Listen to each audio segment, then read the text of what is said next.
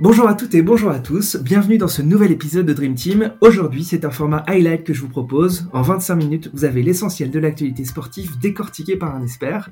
Aujourd'hui, c'est Christophe Le Petit du CDES qui me fait l'honneur de rechausser les crampons. Salut Christophe Salut Pierre Merci euh, beaucoup de, revenir au micro de Dream Team. Avant de commencer, euh, je m'adresse à mes chères auditrices et mes chers auditeurs. Je vous demande un petit coup de pouce. Euh, si vous aimez le podcast, n'hésitez pas à le partager à votre entourage, à mettre des petites étoiles et des commentaires sur les plateformes d'écoute. Ça m'aide énormément et ça permettra au podcast de se développer. Allez, c'est parti et on va commencer par la première actualité qui est une actualité particulièrement triste. On va commencer par l'actualité géopolitique. Puisqu'au moment où on se parle, l'Ukraine a été euh, envahie par la Russie, ou en tout cas par Poutine et ses troupes, et déjà on voit euh, les instances sportives, les organisations sportives se bouger dans une vitesse assez unique pour du coup, euh, à son niveau, euh, sanctionner la Russie. Est-ce que, tu pourrais un peu nous parler de, ce qui se passe en ce moment? Oui, écoute, euh, ben, malheureusement, on, a tous en tête ce, conflit qui, euh, qui a été initié par, par la Russie, qui, a décidé de s'en prendre à l'Ukraine et au peuple ukrainien. Donc, le sport, comme sur tous les sujets, ne vit pas en vase clos et donc est aussi concerné par ce sujet-là, impacté et, peut même lui-même être proactif sur ces aspects. Euh, et donc, il y a eu déjà des évolutions euh, et des décisions prises euh, par différentes organisations sportives. La toute dernière en date, prise là ce matin, vendredi à l'instant, c'est la délocalisation de la finale de la Ligue des Champions qui devait avoir lieu à Saint-Pétersbourg fin mai et qui aura lieu au Stade de France à, Paris qui a été euh, décision prise par le, le, comité exécutif de, exceptionnel de l'UEFA, qui a également pris comme décision le fait de d'interdire aux clubs ukrainiens et russes et aux sélections nationales ukrainiennes et russes euh, engagés dans des compétitions UEFA de jouer dans leur pays. Et donc les rencontres devront être délocalisées sur des terrains neutres.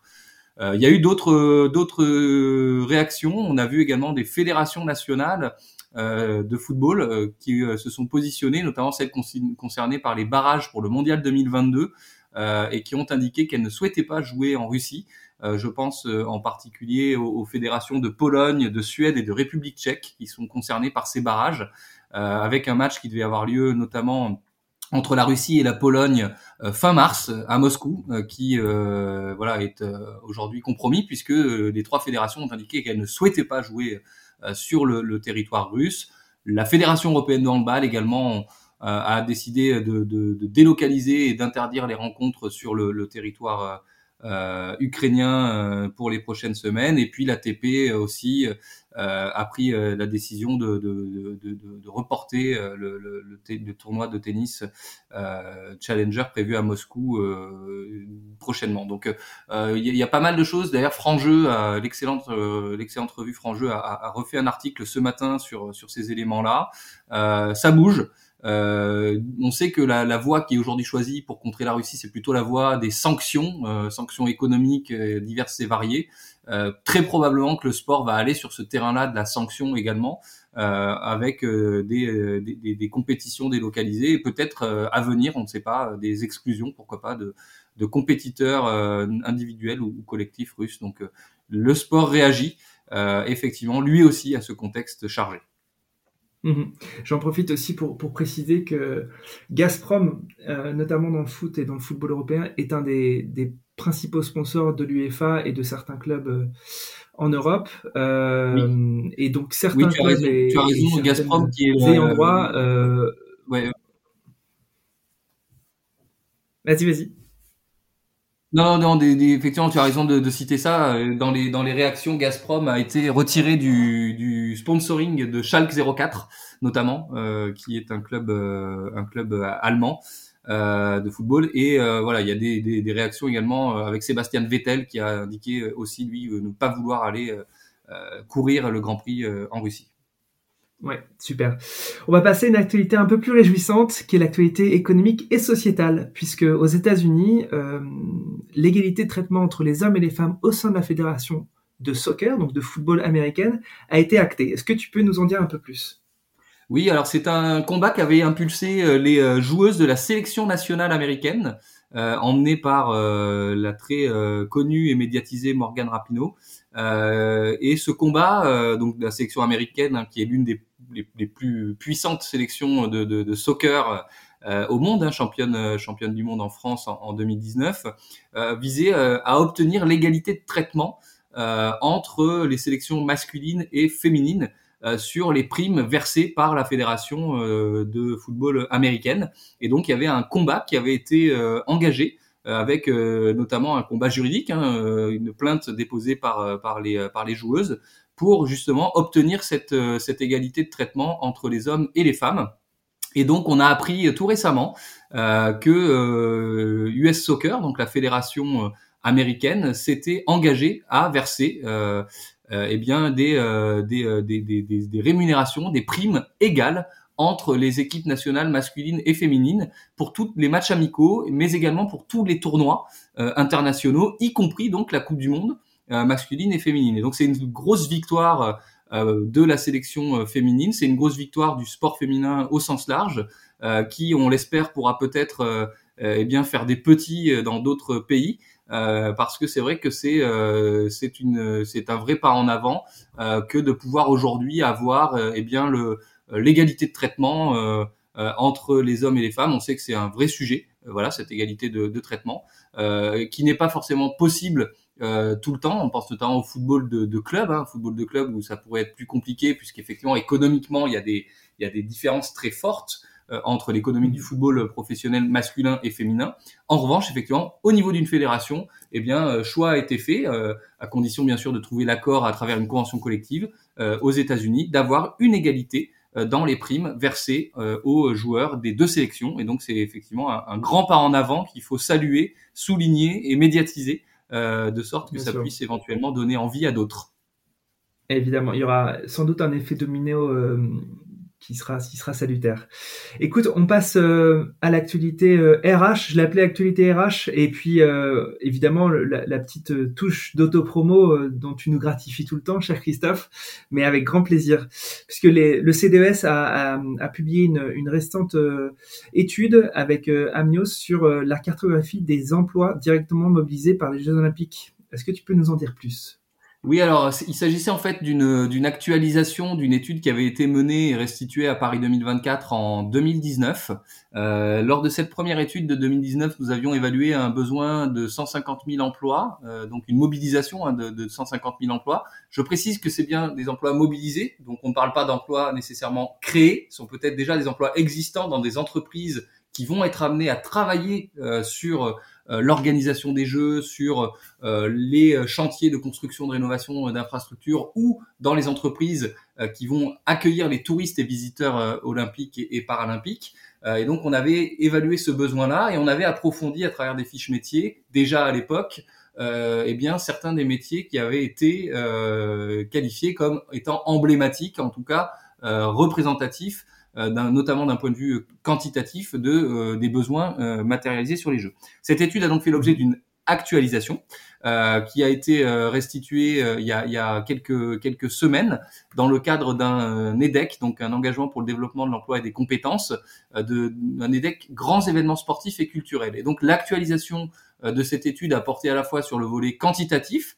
Sur ce plan-là, on est en voie euh, de finalisation pour euh, euh, actualiser ce volume de 150 000 que nous avions estimé initialement. le travail ne sera pas tout à fait le même puisque le, les chantiers de construction et de rénovation étant bien engagés, euh, la, la, partie justement des emplois liés dans le, dans le secteur de la construction, donc notamment du, du bâtiment et des travaux publics, n'ont pas été intégrés au champ de l'étude. On fait une actualisation sur la partie organisation des jeux et sur la partie touristique. Donc ça, c'est en voie d'être mhm. finalisé, mais on vient effectivement de publier euh, une toute euh, une très grosse partie du travail à travers donc 20 fiches métiers euh, qui ont été réalisées par euh, notamment les équipes de notre partenaire Amnios, qui définissent et qui précisent de façon très fine finalement les différents métiers qui vont être mobilisés par les jeux euh, dans les différents secteurs, les différentes branches professionnelles euh, de la sécurité, de la restauration, euh, du nettoyage, de la logistique, etc.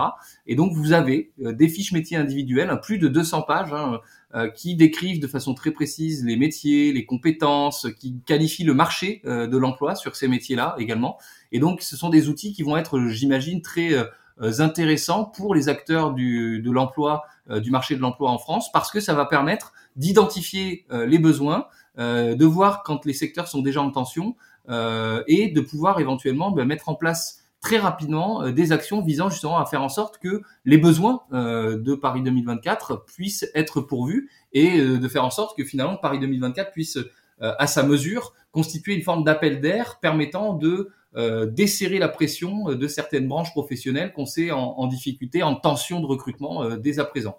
Donc ce travail a été mhm. remis, il est disponible sur euh, sur le internet et donc vous pouvez aller consulter ces fiches métiers si ça vous intéresse. La fin de la mission avec l'actualisation quantitative devrait être produite d'ici quelques semaines, au plus tard à la fin du premier semestre 2022. Super. En effet, l'étude est, est, complètement disponible et euh, détaille avec un niveau de précision assez euh, bluffant les, ces fiches métiers. Euh, ça va du marketing à la production, euh, au, au, réseau, etc., etc. Donc, euh, pour tous ceux et celles qui, souhaiteraient du coup investir cet écosystème et, trouver et trouver peut-être sa place professionnellement dans cet écosystème, c'est sans doute une lecture de choix. On enchaîne, Christophe, si tu le veux bien, avec un sujet qu'on avait déjà abordé un petit peu avec Benjamin Carlier, à savoir l'actualité présidentielle. En effet, les acteurs, en tout cas les, candidats et les, états-majors des, différents candidats pour la présidentielle, pardon, ont commencé à dresser les contours de leur politique sportive, mais par ailleurs, tout l'écosystème sport se bouge pas mal pour essayer de nourrir les candidats pour des propositions en faveur du sport. Est-ce que tu peux nous en dire un peu plus sur, euh, sur ce mouvement?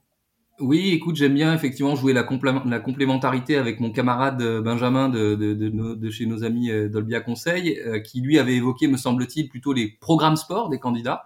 Euh, qui euh, sont en train de sortir, qui sont plus ou moins ambitieux euh, selon selon les, les, les, candidats justement et, et retenus. et donc en fait le, le, pendant de ces programmes, ce sont toutes les propositions qui peuvent être formulées par les acteurs sportifs.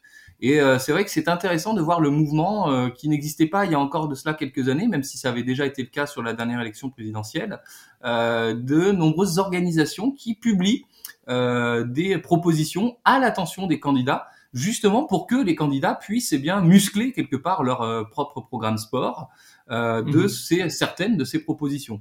Et donc, on a eu ces dernières semaines plusieurs organisations qui ont publié des propositions. Le Cosmos, donc Conseil social du, du mouvement sportif, a, a, publié les siennes assez tôt, et donc euh, très probablement parmi les, les, premiers. Et puis on, on a vu également d'autres organisations. Je pense en particulier à l'Association nationale des étudiants en STAPS. Et j'ai trouvé ça très bien que l'Association des étudiants en STAPS se mobilise, puisqu'on sait que ce soit, on vient de parler du CE de l'emploi euh, en, marge des Jeux Olympiques et Paralympiques, mais les, les STAPS sont aussi euh, des, futurs professionnels de cette branche professionnelle du sport. Euh, L'ANDES, l'Association nationale des élus en charge du sport, a également publié euh, ses propres propositions. Sport Sora, l'organisation qui représente les, les acteurs de, de l'économie du sport, a également publié les siennes. Et puis on sait que l'Association nationale des ligues de sport professionnelles, l'Union Sport et Cycle, mais aussi le, le, Comité national olympique et sportif français vont très probablement et très prochainement publier les leurs. Tout ça ayant donc vocation à nourrir les programmes sport des candidats, euh, programmes sport des candidats qui feront l'objet d'un échange et d'un débat au euh, Comité national olympique et sportif français le 17 mars. Et ce débat euh, sera organisé par le CNOSF, mais avec le soutien de l'ensemble des organisations sportives que, que j'ai citées précédemment. et il, est, il sera intéressant de voir euh, si les candidats se déplacent eux-mêmes, ce qu'il faudrait euh, souhaiter, ça serait une façon de montrer que le sport euh, et la pratique d'activité physique et sportive est un élément important et qui n'est pas pris à la légère. donc, y voir si les candidats se déplacent eux-mêmes ou des représentants de ces candidats. En tout cas, toujours est-il que mmh. voilà, il pourra y avoir un débat qui s'organisera sur des propositions, sur la perception du sport et sur les, les programmes qui seront déployés. Donc voilà, on va suivre ça avec attention en, en, amont de, l'élection présidentielle qui devrait donc se, se dérouler euh, au mois d'avril prochain. Oui, donc il, il leur restera un, un, tout petit mois pour intégrer toutes les, les recommandations des différents organismes que tu as cités. Oui, après, euh... on, a, on, a, effectivement un mois pour intégrer ces, ces recommandations-là, mais on a surtout, je trouve, au-delà du, du, de l'élection en elle-même, je trouve que ces propositions, elles subsisteront et elles, elles resteront après l'élection euh, du, du, euh, du, ou de la candidate à l'élection qui devrait, deviendra donc président ou, ou présidente. Euh, et donc, on, on a finalement, on aura une base de travail pour justement ce futur président, pour le futur ou la future ministre des, des Sports, euh, selon le, le, devenir du, du, ministère des Sports, puisqu'on a aussi des propositions parfois qui de certains qui visent à, à, ne plus avoir de ministère des Sports, mais ça c'est une parenthèse. Euh, en tout cas, voilà, ça, ces propositions subsisteront et ça fera une base de travail euh, qui permettra d'enclencher le dialogue entre euh, la présidence de la République, euh, le ministère des Sports et justement ces organisations professionnelles en vue justement de bâtir aussi euh, la politique sportive post-élection. Voilà, on sait que beaucoup de choses se passent aussi après. Donc voilà, ça permettra mhm. d'avoir du de la matière très intéressante sur laquelle pouvoir travailler. Super. Peut-être qu'on fera un épisode peut-être un peu plus en détail sur les programmes des uns et des autres et peut-être de faire un petit peu de, de, de, politique fiction, à savoir qui sera le, ou la prochaine ministre des Sports si ce poste existe encore. Je te euh, propose quelque chose, euh, Pierre, sur ce sujet-là, c'est qu'on fasse un épisode euh, avec Benjamin, tous les deux, et toi, pour pouvoir discuter de, de ce projet. Donc voilà, l'invitation est lancée. Si Benjamin nous écoute, D'accord. Bien sûr qu'ils nous écoutent. voilà, super. Écoute, on, a encore euh, deux petites actualités à traiter. Euh, L'actualité purement institutionnelle euh, avec la Cour des comptes qui a rendu euh, un rapport euh, sur lequel tu voulais revenir. Oui, complètement. Donc la, Cour des comptes publie euh, un rapport annuel hein, sur euh, sur l'activité et, donc euh, sur l'année 2021, donc rapport publié tout, tout début 2022, il y a quelques il y a quelques jours également. Euh, elle a traité finalement à travers un chapitre dédié des aides de l'État qui ont été accordées au sport pendant la crise sanitaire. Voilà, il y a une trentaine de pages hein, qui ont été dédiées à ce à ce sujet-là et ce rapport est assez intéressant.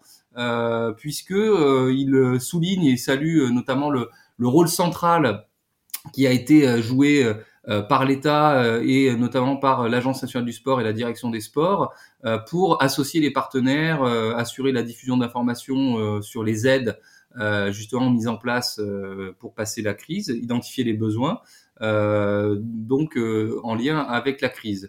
Euh, ceci étant dit, euh, il y a quelques euh, critiques, on va dire ça comme ça, mais quelques remarques qui sont formulées par la, la, Cour des comptes, notamment sur le fait que la réponse ait pu être assez mal coordonnée d'un point de vue territorial, qu'elle se soit peut-être un petit peu dispersée, justement parce qu'on n'a pas su avoir une bonne connaissance très fine finalement de la situation financière de l'ensemble des acteurs, qui pouvait être très variable hein, entre une fédération euh, de grande taille, solides financièrement, et puis euh, des clubs euh, de, issus de fédérations moins solides dans des territoires plus ruraux, par exemple, des, des situations très hétérogènes. Et finalement, donc la Cour regrette que justement cette, cette méconnaissance n'ait pas permis eh bien d'orienter des soutiens et de cibler finalement assez finement les structures bénéficiaires.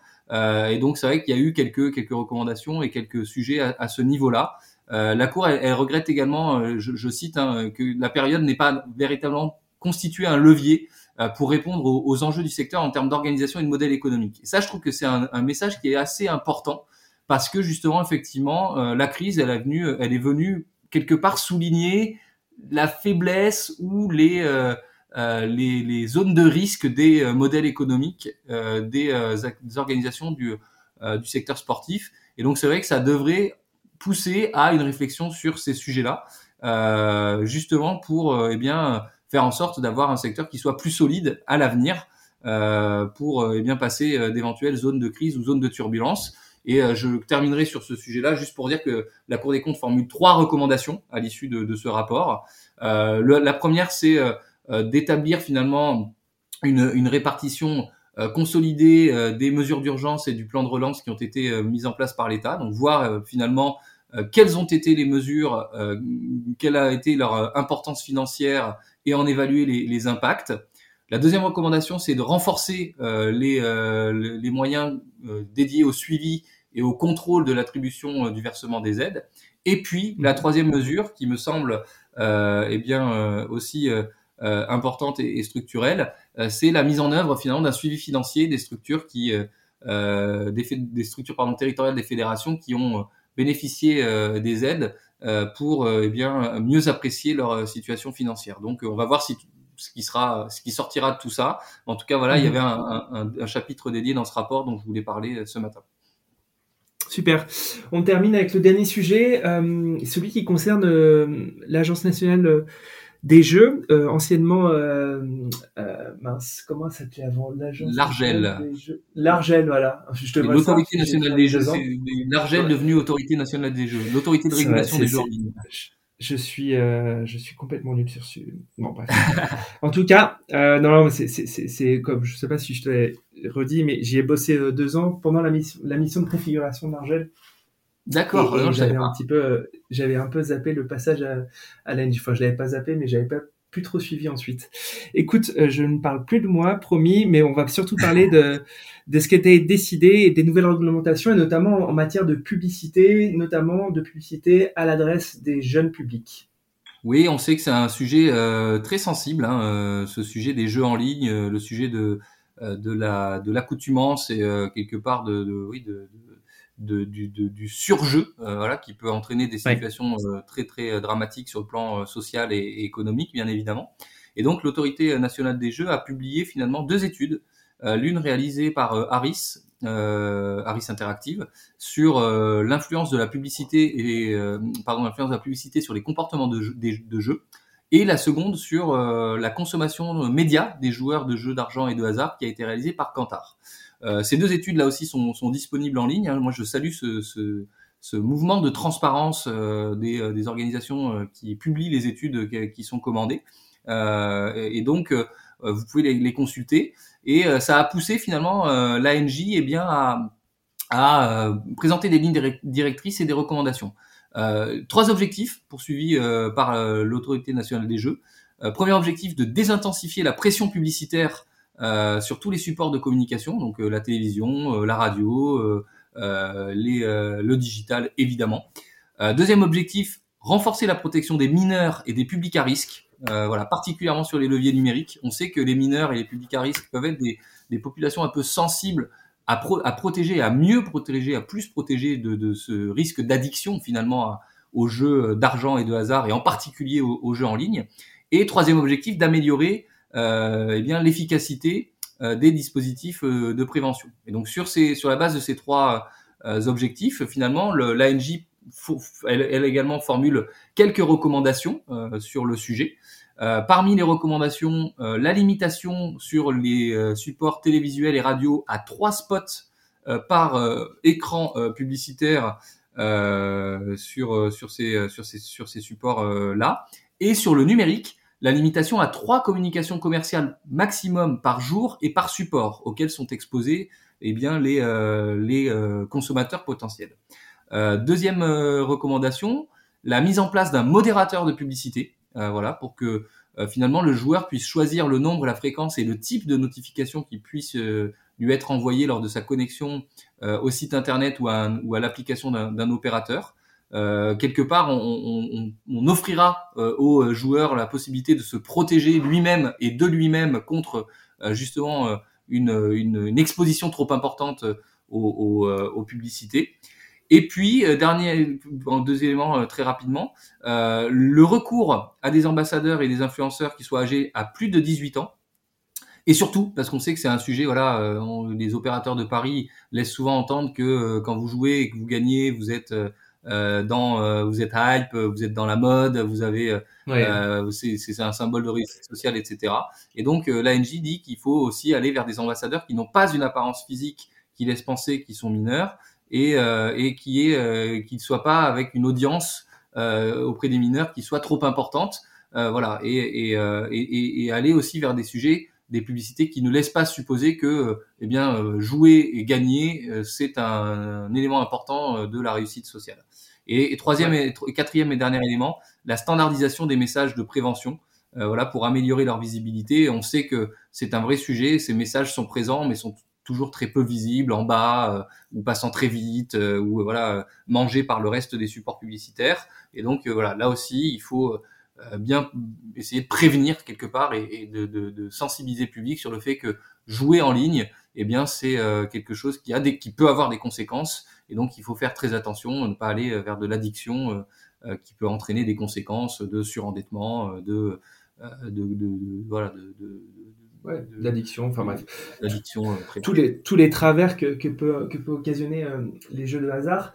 Euh, J'en profite aussi pour pour mettre un petit coup supplémentaire sur le fait que les plateformes sociales, donc j'entends par plateforme sociale les Facebook, les Snap, les Instagram, etc., eux aussi ont pris le, sujet à bras le corps. Alors, je ne vais pas me faire l'ayatollah des, plateformes, mais c'est vraiment, il y a une restriction de plus en plus forte pour les opérateurs de betting dans le, ils ont un champ des possibles qui s'est fortement restreint en matière de publicité euh, et c'est très très encadré. Et, euh, et je peux t'assurer, puisque moi je, qui suis dans dans cet écosystème euh, social media euh, maintenant, on se rend compte que c'est de plus en, plus en plus difficile pour les opérateurs de betting de trouver des dispositifs d'activation, d'amplification, parce que les plateformes elles-mêmes sont dans une euh, dynamique de restreindre beaucoup ces typologies de, de de marque euh, auprès des, jeunes publics. Voilà. Bon, en tout cas, c'était un programme très riche aujourd'hui, Christophe. On a tenu le timing. Écoute, j'ai regardé. Je me suis arrêté de parler euh, juste avant 25 minutes. Donc euh, voilà, tes auditeurs étaient prévenus. 25 minutes, pas plus, pas moins. C'est très bien.